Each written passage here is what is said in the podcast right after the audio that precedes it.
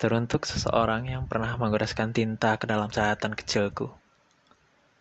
Suara yang kukeluarkan kali ini istimewa untuk menyampaikan rasa terima kasihku kepadamu. Sungguh unik. Diriku menyapamu ketika manusia pada umumnya sedang beristirahat. Rehat dari kehidupan dunia yang sampai saat ini masih terus bergerak.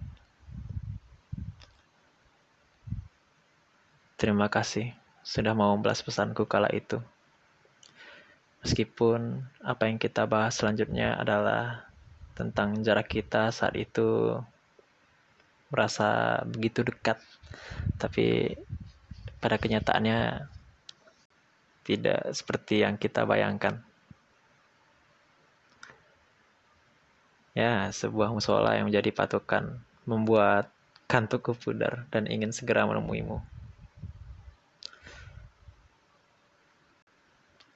Terima kasih sudah memberiku kesempatan untuk kenal lebih jauh tentangmu. Meskipun pada hari itu kita hanya menceritakan kisah kuliah kita masing-masing. Banyak hal yang ingin kusampaikan kala itu.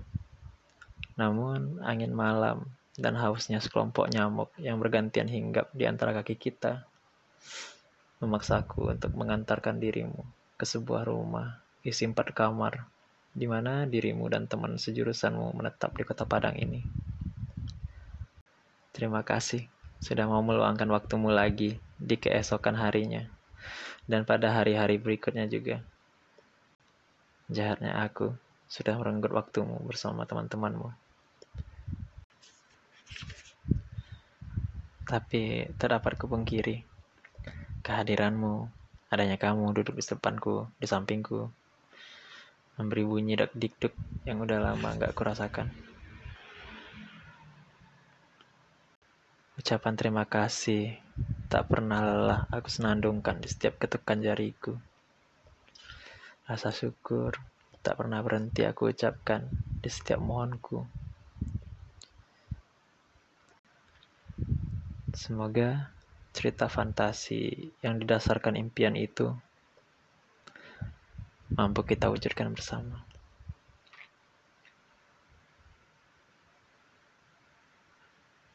Ingat aku ya.